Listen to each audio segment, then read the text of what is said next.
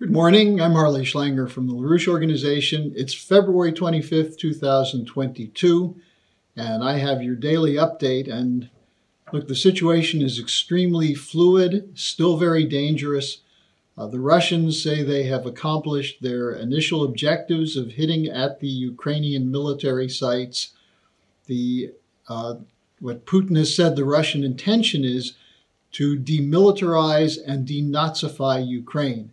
And there's some questions about this that have been asked, but I want to start by just identifying the Western response actually proves exactly what the Russians were saying, which is that the intent of the provocation, that is not negotiating directly and honestly and openly with the Russians about the security guarantees that Putin was insisting on, is the, the, the response has been, or was initially, that there would be economic penalties that Russia would have to pay if they invaded Ukraine. Now, what Putin put forward, and let's just put this out there on the table before we get started, is he asked for security guarantees which included Ukraine not joining NATO, which included no offensive weapons aimed at Russia on Ukrainian soil, and the fulfillment of the Minsk agreements, which were signed by Ukraine, which included negotiations with the people in Donetsk and Luhansk. None of those were met. None of those were taken seriously. Blinken and Biden immediately said on receiving the request for new draft treaties from Putin that these are out of the question. And what Putin was starting with was the 1990 through 1994 agreement of the West that if Russia peacefully disbanded the Warsaw Pact, that there would be no eastward expansion of NATO. That promise was broken repeatedly. And so this was the issue that Putin was raising that over the years there's been incursions against Russia, intrusions against the Russian population uh, in eastern Ukraine, uh, sanctions against Russia at the, the drop of a hat with fake cases like the Skripal case and the Navalny case. And, and now what we're seeing is that the Russians are at a point where they have had it. They're not going to continue negotiating when they see their security interests threatened. And maybe the last straw was when Zelensky said that Ukraine would consider acquiring nuclear weapons. Now, the West has responded instantly, as they said they would, with sanctions. But what kind of sanctions? Trying to destroy the Russian economy, to undermine Putin's desire to modernize and, and upgrade industry, and to serve as a, with, along with China, as a nation which can export capital for developing poorer countries. Uh, this is what's being targeted. Now, here's what Putin had to say about sanctions. The sanctions pressure will not lessen our resolve to firmly stand up for our interests. We see that blackmail, intimidation, and threats are the only tools the American policy has in its arsenal, trapped as it is in the stereotypes of a unipolar world and a false certainty that the United States still has the right and can impose its own global rules on everyone. This does not work with global powers, primarily Russia and other key international actors.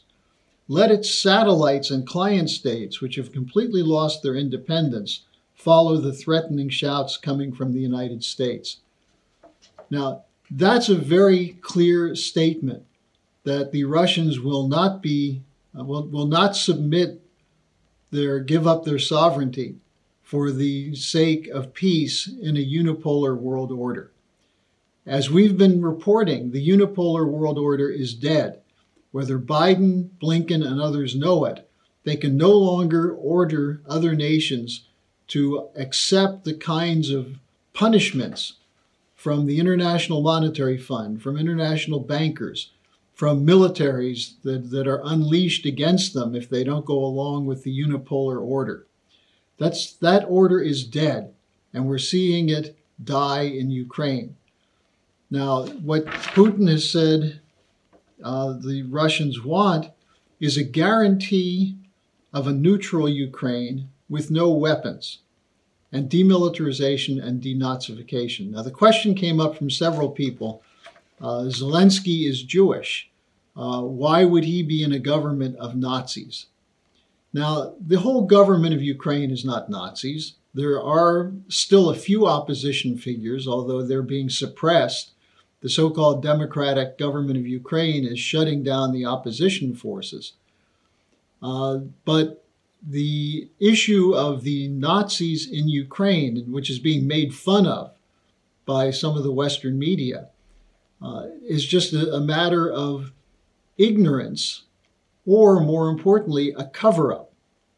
There are groups such as the Azov Battalion uh, and, and others that exist as uh, militia that are armed, that were involved in the Maidan Square coup in 2014, that are incorporated in some cases in the military and security forces of Ukraine.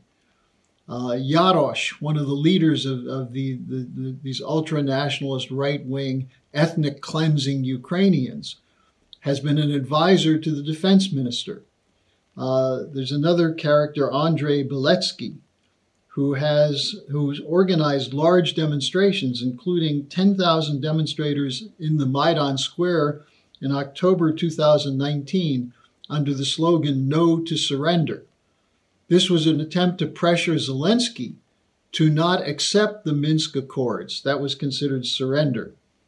And that his Zelensky's call for a mutual pullback from the line of contact, that is to stop the fighting, was called a surrender. There were threats to Zelensky. He was uh, essentially threatened. There was an assassination attempt. Uh, you know, whether whether he has the courage to stand up to that, apparently he does not. But the calls for denazification are extremely important. The question is, why is the European Union covering up for people who openly march in the streets with Nazi insignias? For people who say they want to ethnically cleanse part of their country? How is that tolerated in the supposedly uh, diversity uh, uh, committed European Union that they would allow such things to exist. And if you trace the history of these nationalist forces, they go back to those who joined with the Nazi SS during World War II in exterminating non Ukrainians, including Jews, Poles, Russians, and others. So, this is a, a, factor, an important factor, especially since it's these forces that have threatened the ethnic Russians living in the Donbass. And what Putin has said is that the Russian military, if necessary, will protect the people in that area. Now, another question was sent to me about Putin's discussion of Ukraine as a nation. This is a, a very tricky question.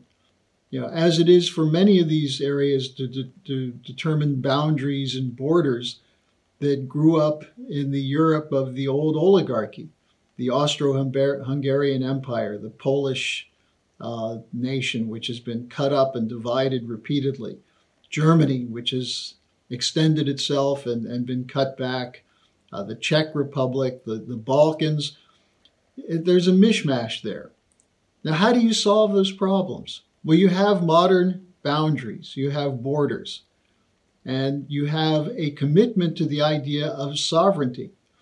But under the European Union, that sovereignty has been somewhat removed to the extent that everything goes to a European court and the idea of a nation itself has been compromised. Now, the solution to this is a recognition of national sovereignty as a principle of modern uh, political organization. This is something that Lyndon LaRouche has often emphasized, but it's not just sovereignty that we control this turf and it's ours, but sovereignty based on the principle that was crucial for the development of the United States that of the development of economics, of physical economy, of the general welfare. That a nation, a sovereign nation, has a government which is committed to the protection and advancement of its people in their living standards, their education, their health care, and so on. most Western nations no longer uh, stand up to that standard. We've seen it with the COVID situation. Whatever else you want to think or say about COVID, the fact is that the United States and other Western countries were not prepared for a serious epidemic or pandemic because of the privatization of the healthcare system. A privatized healthcare system benefits the few speculators who own the privatized companies. The, the past tradition in the United States was defined by Hill Burton, which essentially set a standard for hospital numbers of hospital beds per 100,000 people that included private hospitals, but also public hospitals, charity hospitals, religious hospitals, and so on. You take that away and turn it into a for profit operation and you reduce the capability to provide for the needs of people under extreme circumstances, whether it's a pandemic or a natural disaster. And so, this question of sovereignty is not just a question of blood and soil, which is the way it always was posed before by the European oligarchy, but of a commitment to principles of natural law and the development of people within an area uh, it can include a common language and common culture. That's an important aspect of sovereignty. But it doesn't include the exclusion of others. The United States was made great by uh, legal immigration, bringing in people from all over the world who were, as the Statue of Liberty said, yearning for freedom. So when you look at the situation in Ukraine and say, well, what is this as a nation?